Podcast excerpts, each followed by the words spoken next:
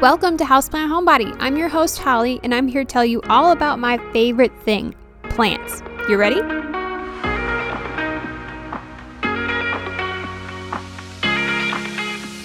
Thanks for tuning into the 34th episode on May 25th, 2021. Let's talk about landscape design and plants, part one. Not only can you listen to the podcast, you can find more on houseplant-homebody.com. You can follow me on Instagram, Facebook, Pinterest at Houseplant Homebody LLC, and go check out the blog posts that are associated with all these podcasts as well. And don't forget to rate and review this podcast and make sure you're commenting, liking, sharing, and subscribing to this podcast, my blog, and social media posts. You can also help support your favorite podcasts and blog by joining me on Patreon for exclusive podcasts, early access to podcasts, and exclusive content. And if you just can't get enough Houseplant Homebody, don't forget I send a monthly newsletter on the first of every month with also exclusive content and some updates on what happened the previous month. All right, let's dive in. So, as you've probably been following me through this journey with Houseplant Homebody, you also know that I have a huge passion for landscape plants. Plants in general, house plants, landscape plants, whatever form they come in, I will take them and love them forever. So, landscape plants were my first love because in the garden center, that is the majority of the work and the plants you work with. You're working with annuals, perennials, shrubs, trees, and I was really encouraged to learn all of that stuff way before I even got interested in house plants. So, the initial drive for houseplants was because I never had a yard, I was always renting. So I could never experiment with landscape plants. So I experimented inside with houseplants. So that's kind of that background. I talked about a little bit when I talked about how Houseplant Homebody started. But this podcast is specifically going to be about landscape plants. And as you probably know by following me on Instagram or Facebook, you know I'm currently living in Milwaukee, Wisconsin, where my hardiness zone is 5A. So I'll be talking about plants that are directly related to this area, but a lot of these plants do extend to several different hardiness zones. So make sure you check it out for yourself to see if it will work in your area.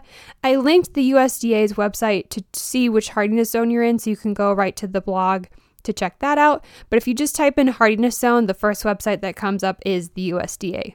So as I worked in the garden center, they had encouraged me to learn the different perennials, shrubs, and trees mostly because that is what people come in for and ask the most questions about. I was the one in charge of pricing and tagging everything, and it really got me familiar with all the different plant types by looking at the name, looking at the plant over and over and over again. Within a year, I was actually able to advise people on plants, but obviously, if I worked there more and more years, it kind of came naturally. So I really love it. I still love it to this day. And as you probably saw on my Instagram and Facebook pages, I have been helping my friend Ty with the landscape design, and it's just been fun to get back into it. Last year, I did my sister's landscape, and this year, I did Ty's landscape. So it's been a lot of fun, and I miss it. So it was fun to redo it and it was fun to get into this too. I had a lot of interest on people learning about this a little bit more. And I did record a couple of specific landscape plant podcasts last year, but I thought I would do kind of an encompassing landscape plants and design podcast, a couple parts to it. That way I could talk a little bit more generally about it. So, this is where we're at. So, we're going to talk about a few different things. We're going to talk about the different types of landscape plants, we're going to talk about how you choose which plants you should have in your landscape. And then I'm going to go over a very high level of plants. So, there are obviously thousands of different plants on there to choose from, but I will be talking about a few, and on the blog, I listed several as well that you could think about for your own landscape if you are within the hardiness zones or just looking for a new idea. The next podcast will be more specifically to the issues people might run into and how to solve those issues and talking about specific design qualities. So, this is going to be kind of an overview. The next one will be more detailed. So, let's talk about the different types of landscape plants, at least according to horticulturists that work at garden centers. So, to me, in working at the garden center, I categorize plants in about six different types. The first type is trees, and then it's shrubs, perennials, annuals, tropicals, and bulbs. So, trees, I mean, pretty self explanatory. They're anywhere from medium to extra large landscape plant material that use that can be used in several different functions, such as privacy screening, just wildlife habitat creating, shading, even food, if you're looking at an apple tree or something, or even just a focal point. And you can buy these anywhere from big box stores to local garden centers. Some places sell them bare root. Most places will sell them potted or balled and burlapped, which is also called B&B if I ever reference that again. It all depends on really your budget, the impact you want right away up front, and really your capability of moving the plant material. So, some people don't realize how heavy plants are, especially if you have a balled and burlapped tree that's being dropped off at your house. It can be so heavy that two people cannot move it. So, for example, a two inch maple at Breezy had to be lifted by a skid loader, and then there was potential that two people could roll it to the hole it needed to get to. So, that's just something to keep in mind if you are buying trees. Most of the time, a lot of landscape companies or garden centers can move it for you. It is expensive, but that is a possibility. Then you don't have to do anything or break your back to do it. Or if you're okay with waiting patiently for trees to grow big, get the potted ones. They're a lot easier to move if they're like in a 15 gallon or smaller. Because if you buy like one in a 25 gallon, you might as well buy a balled and burlapped one. They're like the same size and it's like a pain to get them out of the plastic. Sorry minor tangent. Anyway, so that's the first one. The next one is shrubs, which some people get shrubs, trees, perennials all confused. I don't think there's a right way to describe each of these sections. This is just how I have always categorized them and how I really learned to categorize them. So, shrubs are really anywhere from small to large landscape plants, mostly used for curb appeal, wildlife, or privacy screening. And most of the time, you're buying these potted or balled and burlapped, really anywhere you buy plants. This is where you can get fun with it because the foliage types and the flowering types really expand when you get to shrubs. And this is something that you can use for privacy if you don't want a giant tree in your yard, but you want something. So that's like the next step down. So the next one is perennials. So these are typically smaller growing plants that actually die back in winter like fully. There's no stems or branches for these leaves or flowers to grow off of the following season. They store all that energy in their roots and they save it for the following spring to push up new, larger growth. So, if that explains perennials a little bit. Overall, they grow a little bit smaller. So, I think the biggest perennial I've actually seen is ornamental grass, which I consider it a perennial. Some people categorize it on its own level but I've seen a perennial grass getting around six feet tall. And like hollyhock, the stalk can grow up to five feet. So there's just a couple plants that do get pretty tall, even though it dies all the way back to the ground. My favorite that I did a podcast on is Baptisia. That looks like a giant shrub, but it's not. It's a perennial and dies all the way back. So that's just a couple examples. I'm kind of jumping ahead because I am going to talk about this stuff, but whatever. So, overall, they grow a bit smaller. There are perennials that stay, you know, like two inches tall. so, it just varies widely. And obviously, these are really used for those fillers, accents, curb appeal. Wildlife is definitely something people use perennials for. These flower heavily and at different points in the season. So, people love to use them for butterflies, bees, and just nature in general.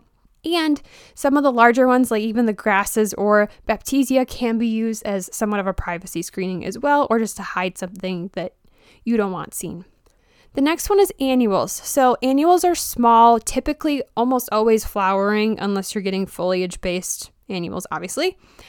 And it just adds constant color to your property during this late spring, summer into fall.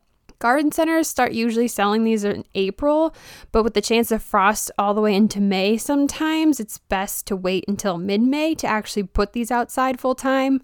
But if they're left outside in the winter when it gets too cold, they will die back, and if you leave them there, they will not come back. So I always say, people always get annuals and perennials confused. I always say annuals get planted annually. That's how you remember that that's the one you have to replace every year. so Annuals can be really fun because they add a lot of color, and that's most of the time what people are using in their planters in the front of their house. And you can switch them out. In really early spring, there are cold tolerant annuals that people sell, like pansies, for example. And then in summer, you get your bright, beautiful colors of petunias, salvia, snapdragon, begonia, all those really bright, bright colors. And then in fall, it transitions into chrysanthemums, asters, some celosia. It really just depends on what you decide. Even pansies back then, because pansies really like cold weather. But anywho, so annuals, constant color in the spring and summer into fall, but will die back in the winter. There are some annuals, or honestly, probably most annuals, if they bring them in in winter, they will survive. But typically, annuals are on the cheaper side, so people will replace them year to year and try to get new things. But for example, my mother in law has had this geranium from when my fiance was like in middle school, and she still grows it in a pot in the winter, and then she brings it back outside in the summer. So you can definitely grow them inside. Okay, the next is tropicals, which is actually the perfect example of annuals that can come back when you bring them inside in the winter. So, obviously, commonly called houseplants, but they're actually a wonderful way to spruce up your outside along with your inside. So, people always forget that tropicals aren't just houseplants, you can add them to your landscape. Botanical gardens do an amazing job of this. They have the resources and the people to maintain it, so that's why. But you can honestly plant a couple bananas in your landscape in the middle of summer and it will look amazing. All you have to do though is dig them out in the fall if you want to keep them. I've seen people use palms as well. You could even do smaller plants, like you could grow pothos obviously, if you're in a cooler temperature, this makes sense. If you're in like Florida, don't do that because they're invasive. But um, you can put like pothos, you can put philodendron, anything in the soil, and then as long as you just bring it back in in the winter, it will survive. So tropicals are a great way to add color and add drama to any planter or landscape as well. The last one is bulbs. There are spring and fall bulbs in regards to planting times. So, if you're seeing bulbs being sold in spring, that means you should be planting them then, or at least in spring in general, and they'll be blooming in summer. If you see bulbs in fall, like late fall usually, when the soil temperature is a little bit cooler, that's when you plant those. So, we'll I'll list a few of them off a little bit later, but so when you're planting bulbs in the spring, typically those are more of your annual bulbs that are not perennial, will not come back year to year, but you can bring them inside and save them. And then there are your fall bulbs, which are most of the time perennial, that will come back year to year. Example, tulip, daffodils, that kind of thing. So that's bulbs. All right, let's go into a little bit more detail on how you should actually be choosing what plants you should be using in your landscape. So, there are several things to consider when actually choosing plant material. Just to name a few of them functionality, sunlight, moisture, and what you actually like are my top four. Functionality goes into a ton more detail. So, basically, there are several things based on your needs around your landscape and around your property that you have to think about when planting. So, Privacy screening was probably one of the most requested things at the garden center.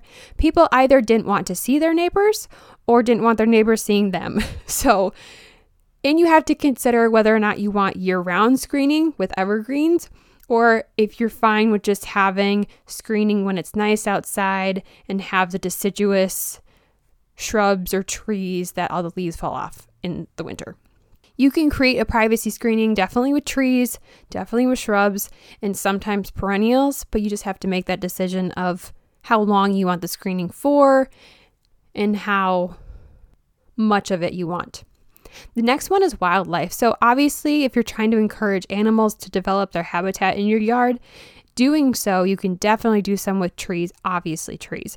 Shrubs, for sure. The flowering side of things can help bees, birds, butterflies. There are berries on some trees too for birds, general habitat there. And then perennials really focus honestly on hummingbirds, butterflies, and bees. So there are so many different plants out there that you can focus on. And that's a really requested one as well. So we try to help people pick plants that nature really loves and animals really love. Another thing to think about is shading. This doesn't come up very often, but it's honestly a good way to naturally reduce your AC costs in your house. So, if you have, for example, a gigantic window that's on the south side of your house, that is going to be the hottest side of your house and it is just blazing in summer. Like my parents' house, the whole front of the house was on the south side and it was pretty open. There was only one wooded side that kind of blocked part of the house, but it was pretty hot in the summer. If you wanted to shade that, you could plant a tree in the front and block a window or block any part of it just to get it out of direct sunlight and really reduce the amount of heat that's getting into your house. So that's not as requested, but it's just something to think about. Another thing that people do want and depends on if you're up for the challenge and it's a little more maintenance, but if you want to sustain your yard, sustain yourself, your diet, your family with the food that you get from your yard, obviously, not all of it can most of the time, but you could get apple trees, plum trees, cherry trees. You can get blueberry, raspberry plants that are all perennial. And then obviously planting your garden with your herbs, vegetables, and fruits in the spring when they come out. But that is another thing to think about. If you don't want that, then that's not something you should probably do because fruit trees can have very high maintenance. They can attract pests as well. So that's another factor just to think about. Most of the time, you're not really going to be looking at an apple tree for decor. You're going to be looking at it for specifically that function. So, a garden center employee is not going to bring you to the apple trees unless you ask for it. and then curb appeal is probably the second most requested with privacy screening, honestly. Most of the time, people just want it to look nice, but at the same time, they get what they want. And that's the harder part. So, not only are you adding value to your house with choosing plants in general to add curb appeal, you can honestly choose any plants to cater to your own style. Any experienced garden center employee or horticulturist can walk you through some ideas. At least at Breezy, we did that. I didn't run into a ton of places that could like sit down and design with you. Besides Breezy, they probably should be charging for that, but whatever. Um, that's what I really like doing. It's just sketch design. It's not really landscape design with software or anything like that. But if you like monochromatic colors and you want all pinks and all reds in your landscape, then you can do that. If you're you want wild colors, everything blooming everywhere, you can do that. If you want a very uniform landscape, you can design around that concept. If you want a very native landscape, you can design around that too. So it really just depends on your style when it comes to curb appeal. No matter what, adding plants in general and maintaining them will increase your value of your home and obviously look better to the people driving by. And the last functionality thing I had is environmental. And I think I'll get a little bit more into this in the second podcast that I plan on doing, the part two one. But some questions to just for like really think about. Are are you planting near a road where salt may affect your plants? Because salt could kill some plants so you really want to keep that in mind. Are you planting along concrete or asphalt? In general a patio or a driveway that gets super hot in summer. This can damage some delicate plants that do not like being scorched so also, something to keep in mind. Another common thing do you have deer that come into your yard that like to eat new plant material? That is also a big issue that I've run into, but Breezy was in Kenosha County out in the boonies a little bit, so we had a lot of people that had a more property that came in asking for plants like that. Or not just deer in general, but like animals in general. So, do you have a lot of rabbits that come into your yard and wreak havoc on your plants? So, it's just other things to think about. You know, one thing people kind of forget is if you have slope in your yard, some plants don't work. The soil runs down, it's not going to hold. You want a plant that will survive kind of drought tolerant environments in that case. Are you going to be mulching or using stone around your plants? Stone heats up a lot faster, so you want to make sure you're choosing the right plant material for that. What type of soil do you have? If you have clay, clay soil, or you have loamy soil, sandy, really rocky soil, what kind of soil do you have? Because that could also determine what kind of plant material you're using. A lot of times, if you have really thick clay soils, you have rocky soils, there are plants that obviously will work better with those environments, but you can also add a compost layer. Usually, they recommend a one to three, oh, I'm sorry, one part compost, two parts your existing soil. That way, the roots can get a little bit established and get used to the soil they're going to be growing into without being shocked and not being able to grow into that, for example, really clay soil. So, those are really good questions to address. I'll really go into more detail in the second podcast, but these are all things to remember and think about when you're designing your landscape or working on designing your landscape or just choosing plants in general. Most of the time, people should be able to help you at the garden center. If not, plants should have all of that information of sunlight, moisture, all that good stuff on the tag. And if not, just search the name of the plant online and it will come up. All right, let's get into the other three sunlight, moisture, and what you like. So, for sunlight, it's really good to understand your cardinal directions, obviously, but as long as you know where the sun rises and the sun sets, you're probably good to go. So, that's the first component, really, to choosing plant material. If you don't have the correct sunlight, things won't bloom, things won't grow to their potential. Just like choosing houseplants in your home, same thing. You also need to consider your surroundings when it comes to sunlight. So, if you have existing plant material that could possibly shade the plant that you have. Or, for example, you have a tree, but it's not to its fullest potential, but eventually it will. It could be blocking the sun from your plant someday. So, not only on your property, but your neighbor's property. So, if they have their house or shed garage or trees in general that could be blocking the light for you at some point in the day, you really want to pay attention to that. So sometimes it's good to watch the sunlight as it goes throughout the day and see where it's at and how it's affecting your yard specifically. The next one is moisture. So some plants can actually handle drought tolerant conditions, but when you try to plant that plant in somewhere that has a little bit higher moisture, it might not survive because that's not what it's used to. So, a good indication of whether or not you have high moisture in your yard is after it rains, checking your yard to see if there's any standing water. If there's really not any standing water, it's probably a good sign and you won't have to really focus on that as much. You also need to consider the accessibility for a hose or supplemental moisture until your plants get established. So, even if you get drought tolerant plants, usually within the first year of planting, you're still going to have to water decently consistently versus the next year, the second year, you probably won't have to water. Maybe in an extreme drought, you'll have to water, but that would be it. So, something to consider some people around here do soaker hoses. That way, they're not wasting water and it's watering exactly what it needs to. But I'll go into a little bit more detail in the second one, second podcast there.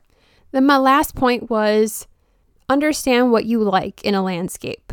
So, this is the fun part of the decision. So, once you understand your moisture, your sunlight, and you're really considering all of the t- potential things that you might need to consider in your landscape, really focus on what colors you like. What kind of flowers do you like? Do you like more of a unique color foliage? Do you want the year round interest with evergreens? Are you more interested in that uniform style or do you like an asymmetrical design?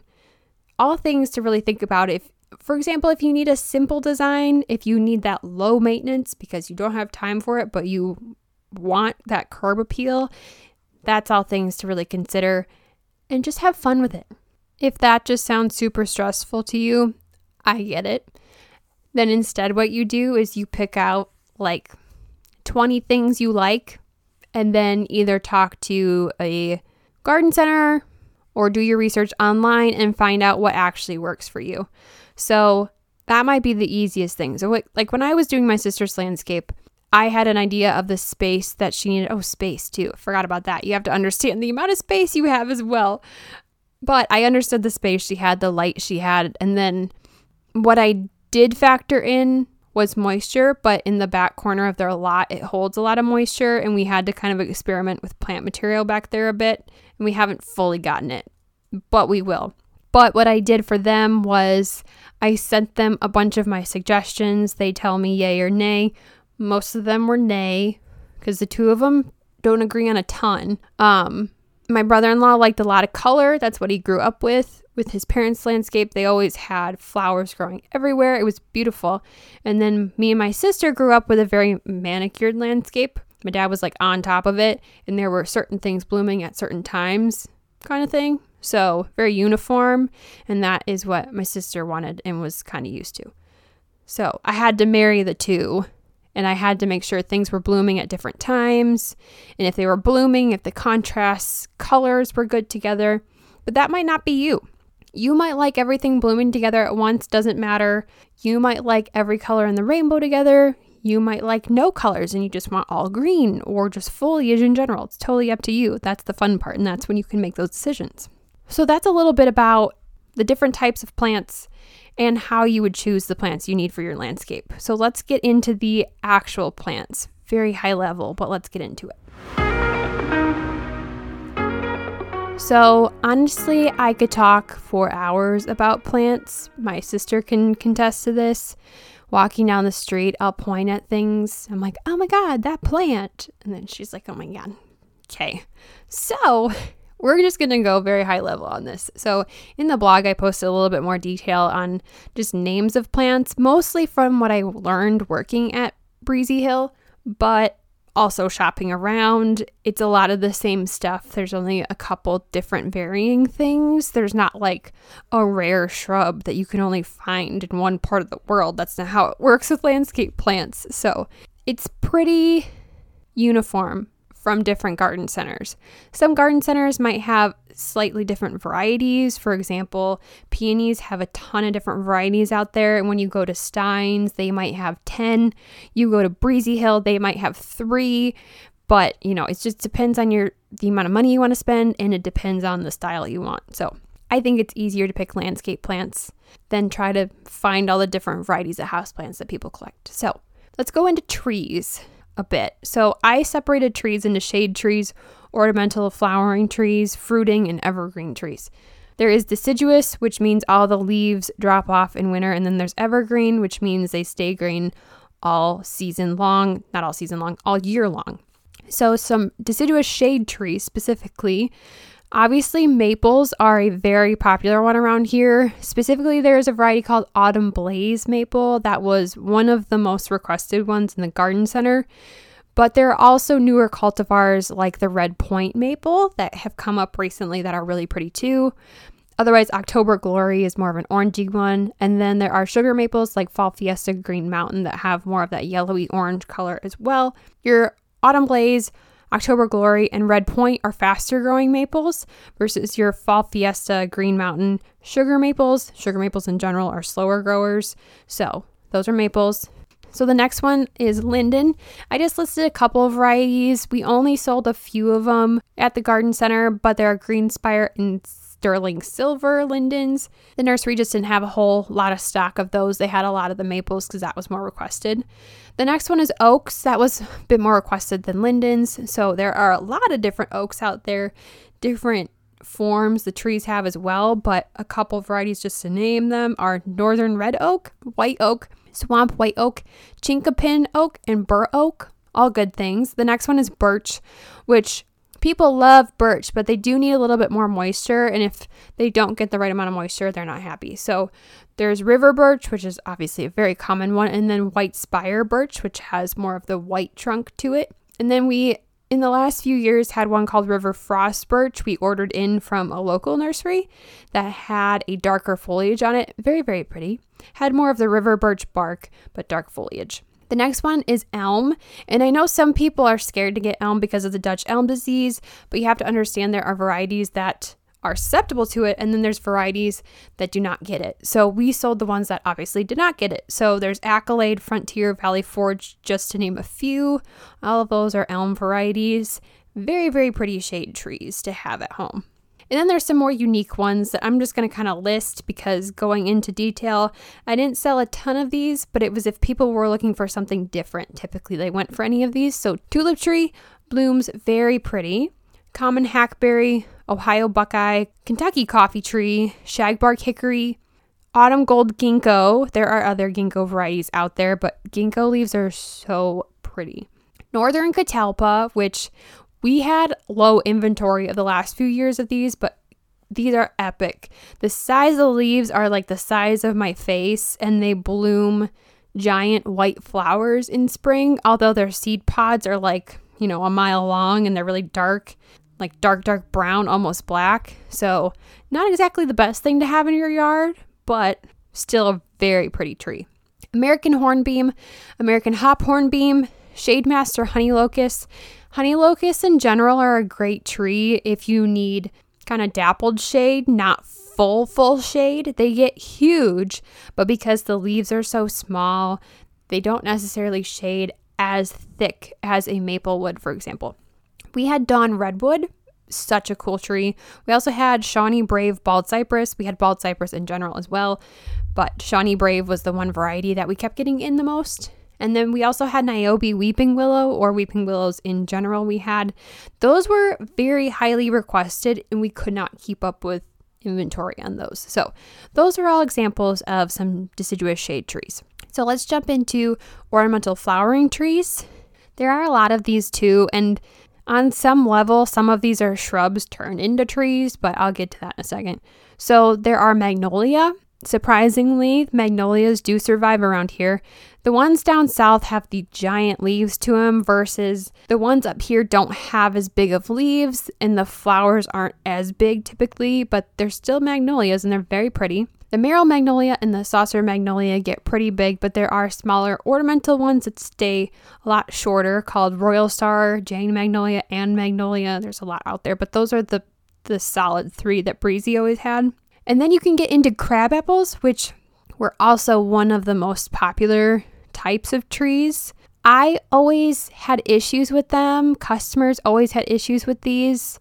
I that wasn't the first tree I ever recommended, but they are really pretty when they flower, but they tend to have a couple disease problems that if you don't maintain, the the foliage will just drop off way sooner than it needs to. So ask your local garden center about it before you buy those. But they are very, very pretty when they bloom. So my favorite was a Louisa weeping crabapple. It was just such a unique branch shape.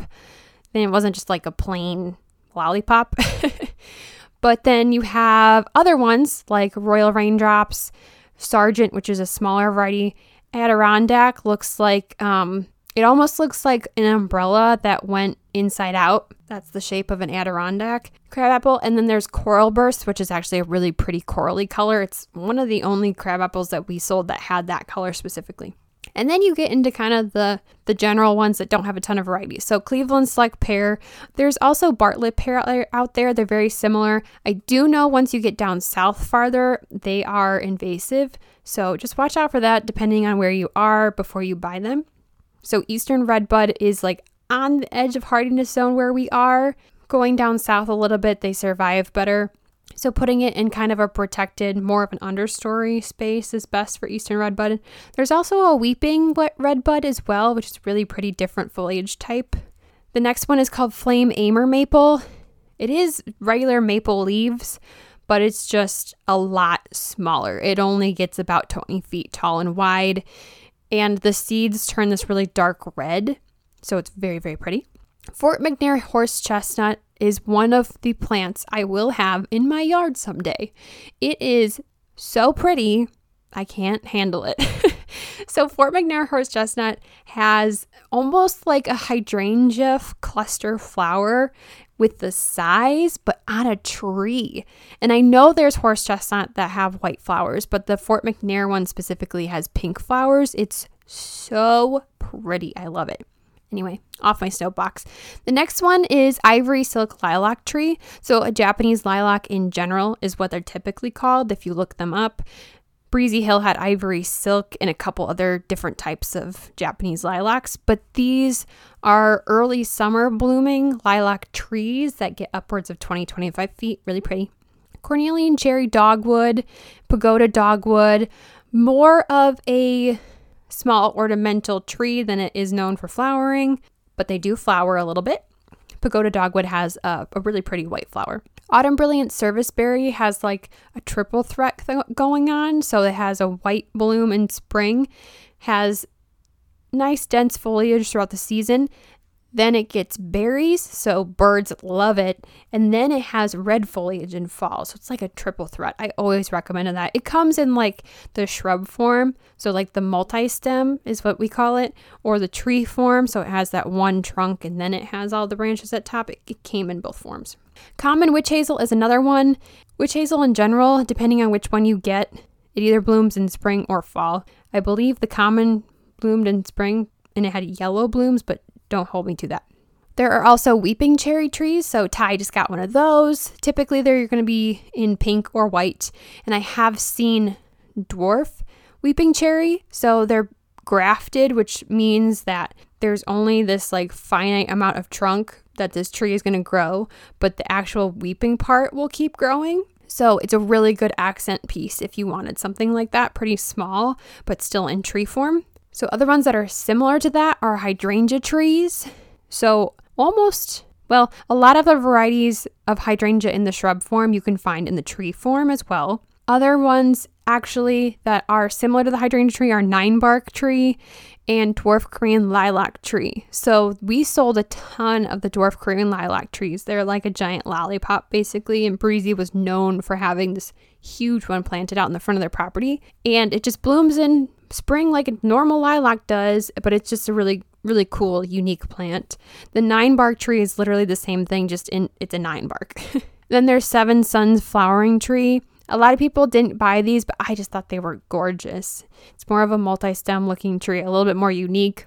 There's Kousa dogwood, which is actually semi hardy. We had one planted at the garden center and it didn't survive one bad winter, but it does bloom. There are some of the Kousa dogwood varieties, I believe, that are variegated as well. Very pretty. And then one of the more requested trees are Japanese maples, which are also gorgeous, don't get me wrong, but they're semi hardy. So you have to plant it in a very protected area. In winter, if you have it in a space that doesn't get a ton of wind and doesn't get a ton of cold damage to it, it should be okay. But if you're traveling south, it's going to get more hardy as you go. So it's pro- it, it's on zone 5 hardy, but most of the time 6 is where it's kind of protected. Okay. So fruiting trees, are not that many. We have apples, plums, pears, cherries, all things that you can grow in tree form around here. You also have fri- um, espalier trees, which are basically combo trees. So espalier trees look like they're trained to grow in like a fence like form. I don't know a better way to describe that, but if you look it up, you can see it. So you could have different varieties of apple on the same tree. You could have a couple apple and a pear on the tree. It just depends on what the garden center is growing when you go look at them. We had a cup a combination of those things.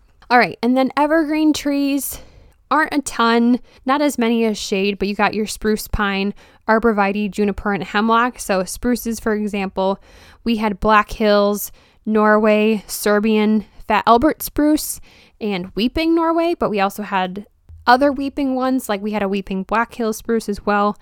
So a lot of people wanted Colorado spruce, but those do have their own set of issues at this point, and no one is recommending buying one of those. It's a disease that spreads and spreads fast, so there's really no point in getting it. But it's specific to that Colorado spruce. So if you're buying the Black Hills and the Norway, Serbian, any of those, you're good to go.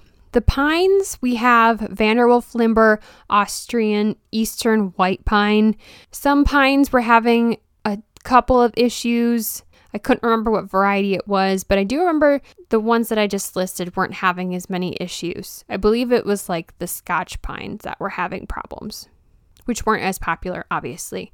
People like more of that dense foliage, and pines don't have as dense of foliage. Arborvitaes, the most popular evergreen tree. My gosh, you should see how many we sold. We could not keep them in stock. If we didn't buy them, wholesale took them. So it's just nuts. So just a few varieties green giant, dark green, Techny, holmstrup, DeGroot spire, emerald green. These are your privacy trees that people plant like a big giant line of them along their property. So to me, not the prettiest things, but they do the job. And then the next one is juniper. We didn't really have these B&B or from the nursery. We bought them in or we grew them up in the container area. So we had Blue Point and Skyrocket and we had a couple more, but those are a couple diff- just different varieties. And then Canadian hemlock wasn't really a popular tree either. It's more of an understory tree. It prefers to be in a little bit more shade, which is kind of hard to find with evergreen. So that was the reason people would buy the hemlock is because they had a slightly shaded place that they needed to put something. So that is trees, and I know that's a lot of information, and that's high level. okay, let's jump into shrubs. So Shrubs, I kind of broke it down into foliage focused deciduous, foliage focused evergreen, and then flowering. And this doesn't even encompass half of them. But for the foliage focused deciduous, most of these do bloom actually, but they're really purchased for what their foliage looks like. So barberry is one. I had these growing up and they were just a pain to trim because they have thorns. But people really like them because of their dark foliage. As long as you have a full sun area to put these in, it will keep that color. So crimson pygmy, golden, orange rocket are all varieties. Dwarf burning bush is very, very popular because it has that really bright, crazy red fall color. On a super harsh winter, these could die in our area, but if there's cultivars that are a little bit more hardy and you can find those, grab those. But just like the plain dwarf burning bush could be semi hardy here. It could survive for 15 years and all of a sudden one really bad winter could just wipe it out. We actually had that happen in the nursery that I worked at. So, just something to consider.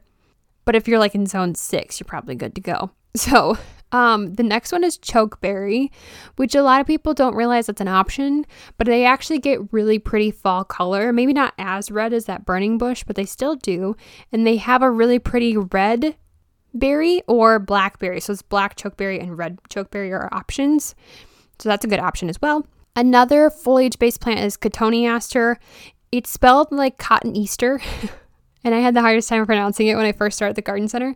But the specific ones that we have are cranberry, hessie, and Peking cotoneaster. All different, totally different ways that this plant grows. So Peking cotoneaster is more of a hedge form, super upright. Hessie cotoneaster, super low to the ground, almost like a shrub ground cover. And cranberry cotoneaster is very similar, just a little bit larger leaves and a little bit a little bit larger than Hessie. So that's another one. I think it's really ugly. I think the Hessie and Cranberry Cotoneaster are really ugly, but some people like that look. Very unique. Reminds me of Hansel and Gretel's yard, so I would never put it in my house, but hey, that's me. You do you, man. the next one is dogwood. People underestimate these things. Red twig dogwood is beautiful in the winter and totally contrasts against all the snow we get around here.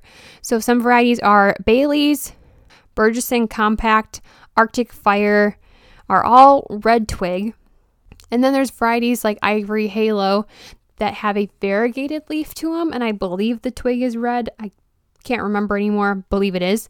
There are yellow twig dogwood. Typically, they're categorized as just that yellow twig dogwood. So not only could you possibly get the red, you could get the yellow, really pretty. And then there's just gray dogwood. So if you need a really thick shrub that can handle a lot of moisture. You just want it to sit there and you don't care what it looks like in winter. Gray dogwood is your man. The next one is super unique. It's called elderberry. It has a very Japanese maple look to it, but it's hardier. Doesn't come in as much of a red foliage color, but the black lace elderberry is really cool. It has almost like a gray foliage. And then the lemony lace has more of a yellowy green color. So elderberry is another one. Euonymus, which actually is the Latin name for the burning bush as well, but euonymus in general is categorized as more of a lower spreading shrub.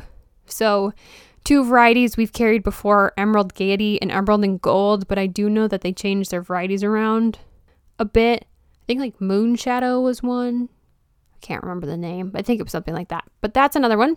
Honeysuckle is another foliage based ones. Typically, they do bloom with yellow, tiny little yellow flowers, but the point is the foliage. So they become, they kind of go through phases of colors. So there's a Kodiak black and Kodiak red that's really popular, that are specific variety names. And they have a black or red foliage in spring.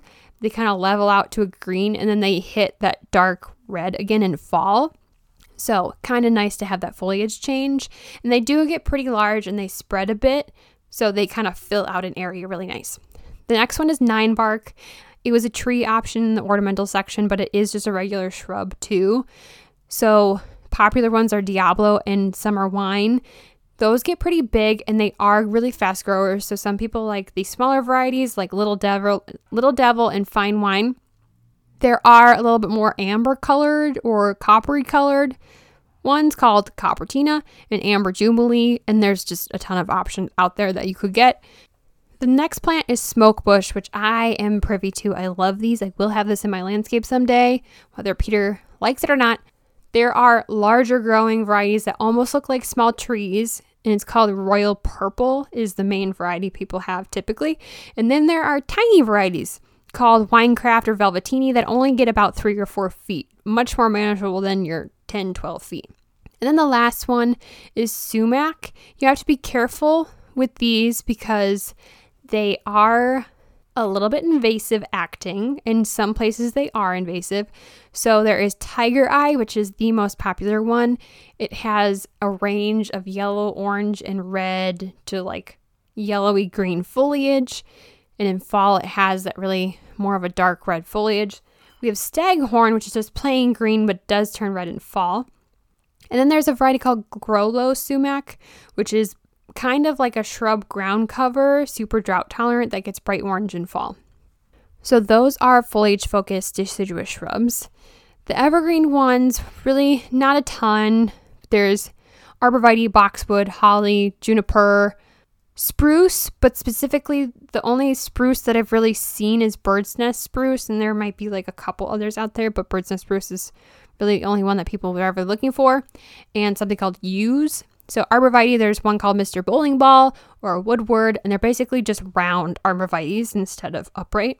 Boxwood are probably the most popular one out there. Common varieties Green Gem, Chicagoland, Green Velvet, Green Mountain. Between Green Velvet, Chicagoland, Green Gem, there's not a huge difference. They're all round. Green Gem has a slightly smaller leaf. I couldn't tell you the difference between Chicagoland and Green Velvet. And there were like five other varieties of them that, like, if it wasn't labeled, we just didn't know because they all looked very similar. Green Mountain is an upright form, so we knew that one. there are hollies. It's like I was named the correct name as a child because, hello, I love plants. Um, but there are hollies. So the varieties that I have seen are China Girl, China Boy. There's one called Blue Prince, Blue Princess. And then there's also one called Blue Twins, which is a variety that combines the girl and boy hollies. So there's like a girl boy holly that when you combine them, they produce berries. So that's just a question to ask if you are considering getting these in the future. Junipers are usually slightly lower growing when it comes to the shrub part. So blue Sargent, green Sargent, sea green, Hughes, Calgary carpet, callies, so all of those are a little bit shorter growing and kind of spreading. Bird's nest spruce literally looks like a bird's nest. I'm not going to explain it anymore. and then yews are what every suburban home was lined with in the 70s, 80s, and 90s. My God, it's the most boring shrub ever, but it does the job. If you like to line your house with like lights in the winter for Christmas, these are your guy. So dark green, Capitata, Taunton, and Hicks are all really good options for that. Okay, now let's get to the fun flowering ones.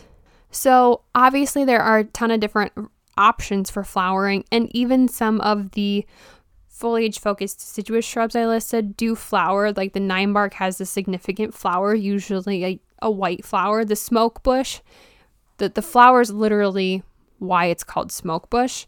So those are just more focused on foliage versus these plants I'm about to talk about are literally bought for their flower. So I'm going to talk about them in the order that they flower from spring to fall. So azalea are somewhat semi hardy here. Same with rhododendron. They are broadleaf evergreens, so they do keep their leaves up in winter and they don't completely die back. So the varieties to look out for are Karen azalea. And there are a variety of azalea called the lights variety, so lemon lights, orchid lights that are actually hardier here. So those are ones to look out for. And then there is a rhododendron called PJM rhododendron. That is specifically the one that's being sold around here because it is a cultivar that is more hardy than other ones. Next, you have Forsythia, which, if in early, early spring, if you just see a giant yellow shrub, that's what that is. So there are varieties like Bronx, Kumson, and New Hampshire that are all different, varying in sizes, but all have that yellow uh, yellow flower. The next one is Weigela, which some people call it other things as well. It doesn't matter. It's whatever you want to call it. Typically, you're going to find them in darker colored foliage, and that's why people are getting them, or a variegated variety. So, wine and roses and midnight wine are really dark colored foliage, but they have either like a fuchsia or a pink flower to them, trumpet flower in spring. And then once you trim them back after they flower, they bloom again, but like half as much in summer. You also have ones like Sonic Bloom. Sonic Bloom has red, pink, and white. And then Red Prince is a variety that's just a green foliage with a bright red flower that gets pretty big compared to the other ones. So, more of the flower and the filler for those. And then My Monet is a specific variety that has variegation of white, pink, and green and stays super short that people like. Next are lilacs. Lilacs range in size, color, everything when it comes to flowers. So, Dwarf Korean and Miss Kim lilac, along with Bloomerang, were probably the top three ones we sold at the garden center based on the inventory that we had. Bloomerang was a double bloomer, so it blooms in spring, but it blooms again in summer. And then Dwarf Korean and Miss Kim are shorter varieties of lilac. So they only get about five or six feet. And then the next shortest variety was called Red Pixie, which has a pink flower instead of purple. Because usually when you think of lilacs, you think of purple, but they do come in several different colors. My personal favorite was one called called Charles Joly. It was really really bright purple, but it also had like almost a variegated flower, it had like a stripe to it. It was really cool. And then another really popular one was Sensation. So we ended up ordering those in and we sold out of them in like one weekend. So that's a very popular one too. Viburnum is the next one. I debated on putting this in the foliage one, but I know people would rather have them for the flower and their berries. So these have a huge range in leaf type. So, Arrowwood, Korean Spice, Mohican, Blue Muffin, Little Ditty are all varieties of viburnum and they all range significantly in what the leaf looks like the color, the shape, and the texture. Most of the flowers are going to be pretty similar. The Korean Spice in general has more of a fragrant flower versus the Arrowwood Mohican Blue Muffin don't have as fragrant of a flower, but mostly all white flowers. And the little ditty is known for staying super short, like two feet max. So that's just kind of a good variety of the different types of viburnum. One of my favorite shrubs is Deutzia. These are super low growing, spring blooming shrubs, and they kind of just stay low and spread. Varieties are Cherry Blossom, Nikko, and Chardonnay Pearls. Just to name a few, Cherry Blossom blooms pink. Nikko's a white blooming one, and Chardonnay Pearls actually has a white bloom, but the foliage is a little yellow to it. The next one was Spirea, which are very, very, very common on the same level as like how people planted yews in like the 70s, 80s, and 90s. Spirea were a total 70s 2000 plant. so these are still really popular because they're so hardy and trusted around here and it's almost like they're constantly blooming from early spring, summer, and they bloom kind of again in the fall as well. So, Gold Flame, Magic Carpet, Anthony Water, Shirobana, Renaissance are all different varieties of spirea, and they kind of range in foliage, color, flower, and overall size too. The next one is called Summer Sweet, which is a personal favorite of mine as well. A few varieties are Ruby Spice, Hummingbird, 16 Candles, but they basically have a very upright flower. I'm trying to think of what to compare it to. Like a giant pipe cleaner is what they kind of look like. Maybe about three, four inches long, maybe about three inches long. and they either come in a white or a pink, and they are pretty fragrant, almost like a lilac when they are blooming. So they're super fragrant and they bloom about at the beginning of summer, middle of summer. So, really fun shrub as well. One that's kind of similar to it is called Sweet Spire. Sweet Spire has a similar pipe cleaner flower, not so upright, more hangs, and it's only white, but the foliage gets super dark red, like burning bush red in fall. That's why people like to buy that one. The next one is Rose of Sharon, which is semi hardy here, but people do still like them and they still do survive around here. I remember on Highway 50 in Kenosha, there was a dog kennel place that had a line of probably like 20 of them. And we had a winter where it was like negative 20 for like a solid four days in a row. And that following spring, like half that line was just gone. so that's an example of just like a really bad winter could wipe those out. But typically, you're going to find these in tons of different colors and they come in tree form as well, but most of the time people are buying them in shrub form. The most common ones are like blue chiffon, white chiffon, but they also have more unique varieties that are coming out called like Hawaii or Tahiti because they have multiple different tropical flowers to them. The Latin name for Rose of Sharon is hibiscus, so sometimes that can be confusing because there is tropical hibiscus, perennial hibiscus, and the shrub version, which is Rose of Sharon. I did do a podcast on those if you want to listen to it too. The next one are roses. Not a ton to talk about because there's like too much to talk about for roses. So, the most common one we sold are called knockout roses. And then the next one is called drift rose.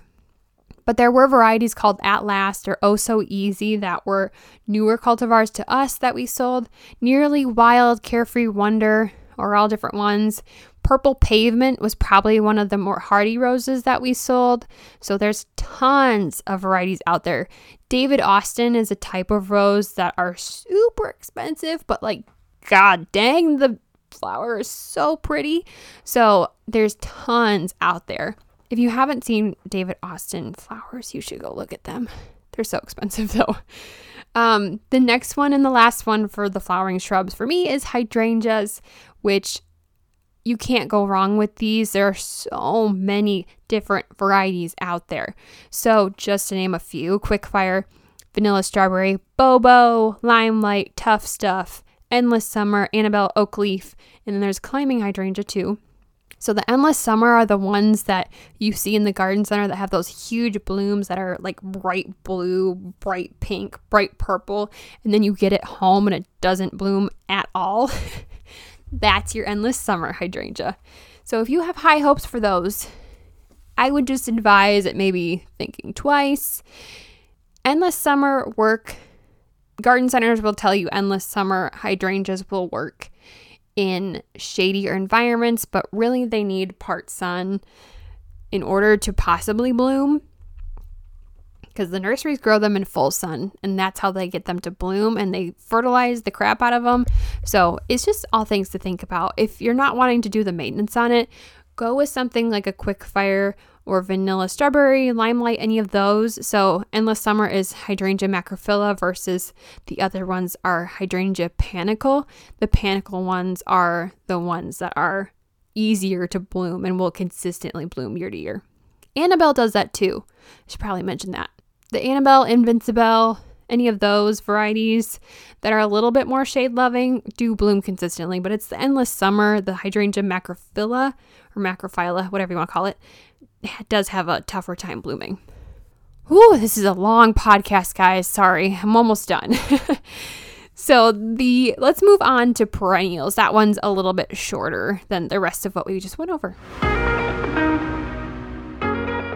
Okay, so perennials are wonderful because you can add a ton of color and a ton of interest and really good fillers with these. So I just picked spring, summer, and fall interest and foliage focused again.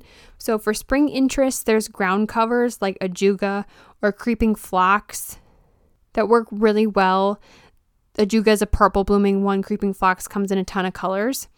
There is iris that blooms in spring. Iris does spread, so keep that in mind. Not a ton, but it, it doesn't stop. um, Peonies also bloom in spring, tons of different colors. They grow super fast. So keep that in mind too. Lupine, one of my favorites. They have like a giant conical shaped flower. And you should look up lupine fields. Oh my God, is it beautiful! There is dianthus, which is super easy to grow. It's literally like it looks like a little mound of grass with flowers on top of it. And when it's done blooming and mostly spent, you literally just take the top of the flowers, cut them all off, and then they'll bloom again. The next one is Baptisia, which I've talked about before. It's spring blooming. I guess beginning of summer blooming more than spring, but still an early bloomer and it shoots up real fast. So that's a really fun one as well. Penstemon is another one. Typically, this one is known for having a dark red foliage and then it pops up with either purple or white flowers. The next one is Bleeding Heart. Bleeding Heart can get pretty big, same as Baptisia, really three, four feet tall and wide over time. And Bleeding Heart can come in more of a reddish color bloom, pinkish color bloom, or white. And the reason they look like bleeding hearts is because it looks the flowers look like a literal heart. If you haven't seen them, you should look them up. Kind of look kind of creepy, but like in a good way. The next one are poppies. So poppies do bloom in spring and they are hardy here, so you can plant them. They range in colors. And the ones at the garden center I've seen, they've been in they've been sold as like a mix of colors, but also I've seen them in pinks and oranges as well. The next one I feel like people consider don't really consider that often because I don't hear about it. It's called a geum. Super delicate flowers, really tiny, some a huge range of colors from like pinks, reds, yellows, oranges, corals, really, really, really pretty flowers. It's actually my coworker Marianne's one of her favorite flowers. So that's a really fun one too. Amsonia is another spring, almost early summer bloomer as well, and it blooms blue, which is very different from anything you really find all right, the next section is summer interest. So you have your cone flower that should be pretty self explanatory. There's tons of colors out there. Coreopsis comes in a couple different kind of shapes, but does bloom consistently through the summer and is pretty easy to maintain. Allium, this is a bulb too, but in a different form. So allium perennial wise does bloom for a very long time in the summer and is pretty, pretty hardy. So those are great. Astilbe Depending on the variety, blooms at slightly different times throughout the summer, but astilbe are really fun shade loving plants They have a conical shaped flower to them as well. Daylilies, my god, there's hundreds of daylily varieties out there, tons of colors, tons of sizes. The most popular one is your standard landscape Stella de Oro daylily. That is just a yellow daylily that consistently keeps reblooming. So there's that. There is geranium. There are lower growing geraniums and taller geraniums, but either way, they bloom in early summer into like mid summer as well. Blanket flowers are really, really pretty, and daisies, more like Shasta daisies, are also really pretty in summer into fall blooming. Garden phlox are also very pretty, more of a late summer bloomer. Liatris is one of those plants that, if you're trying to attract butterflies, there you go. Super unique plant and blooms in the summer. There's catmint, which is a huge plant that attracts bees. So, if you're looking for something to replace lavender, because some some lavender varieties are semi-hardy here, catmint it looks very similar to it. There is bee balm, which is very fragrant. Not my favorite plant in the world. Gets powdery mildew pretty quickly. We always had problems with that at the garden center. So, not my favorite based on that, but it is a very fragrant flower and it is very pretty. There is butterfly weed, which is one of the only flowers besides poppies that gets bright orange. There's salvia, which honestly it comes in a annual form too, but this is the perennial form. Looks very similar to something called veronica, which also blooms in the summer, just slightly different. There is cardinal flower, which is a huge hummingbird attractant if you would want that, and it's bright red flowers. Campanula, which is more of a lower growing plant, very pretty. Hibiscus, the perennial hibiscus I was talking about, literally looks like a tropical plant, but it's not. It's perennial. And these tend to come back pretty late in the season. So if you're not seeing it pop up until June, totally normal. There is clematis, which is a vining plant, and they come in tons of different colors. There's bellflowers, which are also very pretty, pretty tall growing. There's agastache. Some people call this different. I call it agastache. One of my favorite perennials. Grows pretty tall, gets around three, four feet tall, and has huge purple blooms on it. There's obviously lavender. There are varieties called Phenomenal and Munstead lavender that are hardy here, but they are kind of on the edge to me. I haven't had huge success with them. And then another one is called yarrow, one of the perennials I hate the most out of everything. the color of the flower fades when it's in the sun, but the stupid plant needs to be in full sun and it's a drought tolerant plant. So I just don't understand why the yarrow hasn't like advanced itself in the world. And maybe it's just the the actual breeding of it that hasn't worked out very well, but I just I'm partial to those. I do not like those. So, anyways, fall interest. Coneflower again does love the fall. There is Russian sage, which I think is beautiful. Purple flowers. There's Ligularia, which is more of a moisture loving plant and it is known for its its big giant leaves too, but it has a really pretty yellow stalk that comes up with blooms on it. There's Astilbe again, depending on the year or depending on the variety, comes in summer or fall. There's aster, which do come in annual form as well. Really pretty, few different colors purple, pink, white. There's black eyed Susan, which is a yellow flower with the black center, your typical black eyed Susan. Ornamental grasses I put in here simply because when they quote unquote bloom, that's in fall or they add that extra interest to them. Sedum or stonecrop is also a fall interest plant as well. Clematis is also fall interest, so obviously depending on the variety you get. And then there is a plant that's actually spring interest and summer interest, but depending on the variety, it's called anemone. It's literally my favorite perennial. It comes in white or pink typically. Uh, it's not like the anemone you get with cut flowers. It's not those big giant flowers. It's pretty small, but they're very, very pretty and delicate. So those are fall interest plants. The foliage focused ones are obviously hostas. Coral bells are really fun. People like to use those. In my experience, they like more sun than they do shade, even though they're advertised as shade plants. There is ferns, lady's mantle, which does bloom a yellow flower in the summer, but mostly more of a ground cover type thing. And then ornamental grasses, 90% of the year, they're more of a foliage focused plant. There's ground cover like Pachysandra and Vinca. Vinca does flower throughout the year, but it's more of a ground cover that spreads. So, those are the perennials I have listed. So, let's just briefly talk about annuals, tropicals, and bulbs then. So, there are a ton of different annuals out there, just like there are a ton of different perennials, but more of the common ones are Alyssum, Begonia, Calibrachoa, Celosia, Chrysanthemum in fall, Cosmos, Dahlia, Geranium, Gerber Daisy, Impatiens, Lobelia, Marigolds, ornamental kale and ornamental grasses, the kale typically in fall, uh, pansies in spring or fall, petunias for sure, portulaca is one of my favorite. There's also salvia, snapdragons, sweet potato vine, and zinnia, the list goes on.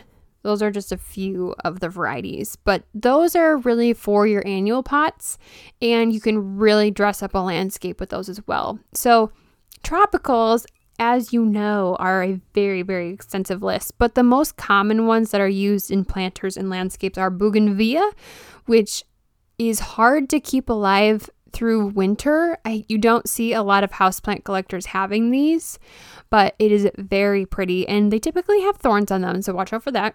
There's canna lily, which is a very easy grower in the summer, but is a little bit more difficult to have inside. They die back a lot, so it's not the most attractive thing. There's cordyline, which is very, very pretty as well, really fun foliage. Dipladenia and Mandevilla, which are very similar looking. A vining plant that grows like crazy through the season. Dipladenia comes usually in yellow, whereas Mandevilla can come in more of a colorful pink, red, coral, or white, depending on the variety you get. There is elephant ear, obviously, so caladium, alocasia, colocasia are all very good options for planters or in your landscape. Hibiscus, and by hibiscus, I mean tropical hibiscus, brings in so much color because they just consistently blooms and it's beautiful throughout the summertime. Lantana is a really good one to have as well. It has tons of color to it. I have had a hard time keeping it alive as a houseplant person. It needs a lot of moisture and it needs a ton of sun to bloom. And then palms are really popular as well. To me, I've always struggled with. I only have one Majesty palm, and it's always riddled with spider mites. And like, a year later, it's still having issues. So I know that's a lack of moisture and a lack of proper environment things, but I don't want to put it in my humidifier area because then I want, don't want to like infest the rest of my plants. So it's currently outside and it's liking it. It's already growing a new stem. So palms are another good tropical. So for bulbs in general, like I said, there are plant in spring, summer blooming, and then there's plant in fall, spring blooming. So these summer blooming ones that you'll be planting in spring are um, some people have the begonia, but most of the time it's caladium, calla, dahlia, elephant ears in general, and gladiolas. And then in fall, you have allium, crocus, daffodil, hyacinth, some iris, some ornamental lilies, peonies, and tulips are all good examples of those. So that is something to look for in the early part of the season and the late part of the season for that extra bit of flowers. So in when you're planting them in fall for spring blooming, typically those bloom. They're one of the first things to bloom. Allium is a little later, but daffodils and hyacinth are definitely one of the first bloomers. So that's always really good to have right out of the get-go from spring and it just makes you happier to have those flowers. So that is all about landscape plants part 1. So hopefully you enjoyed that. It wasn't too overwhelming.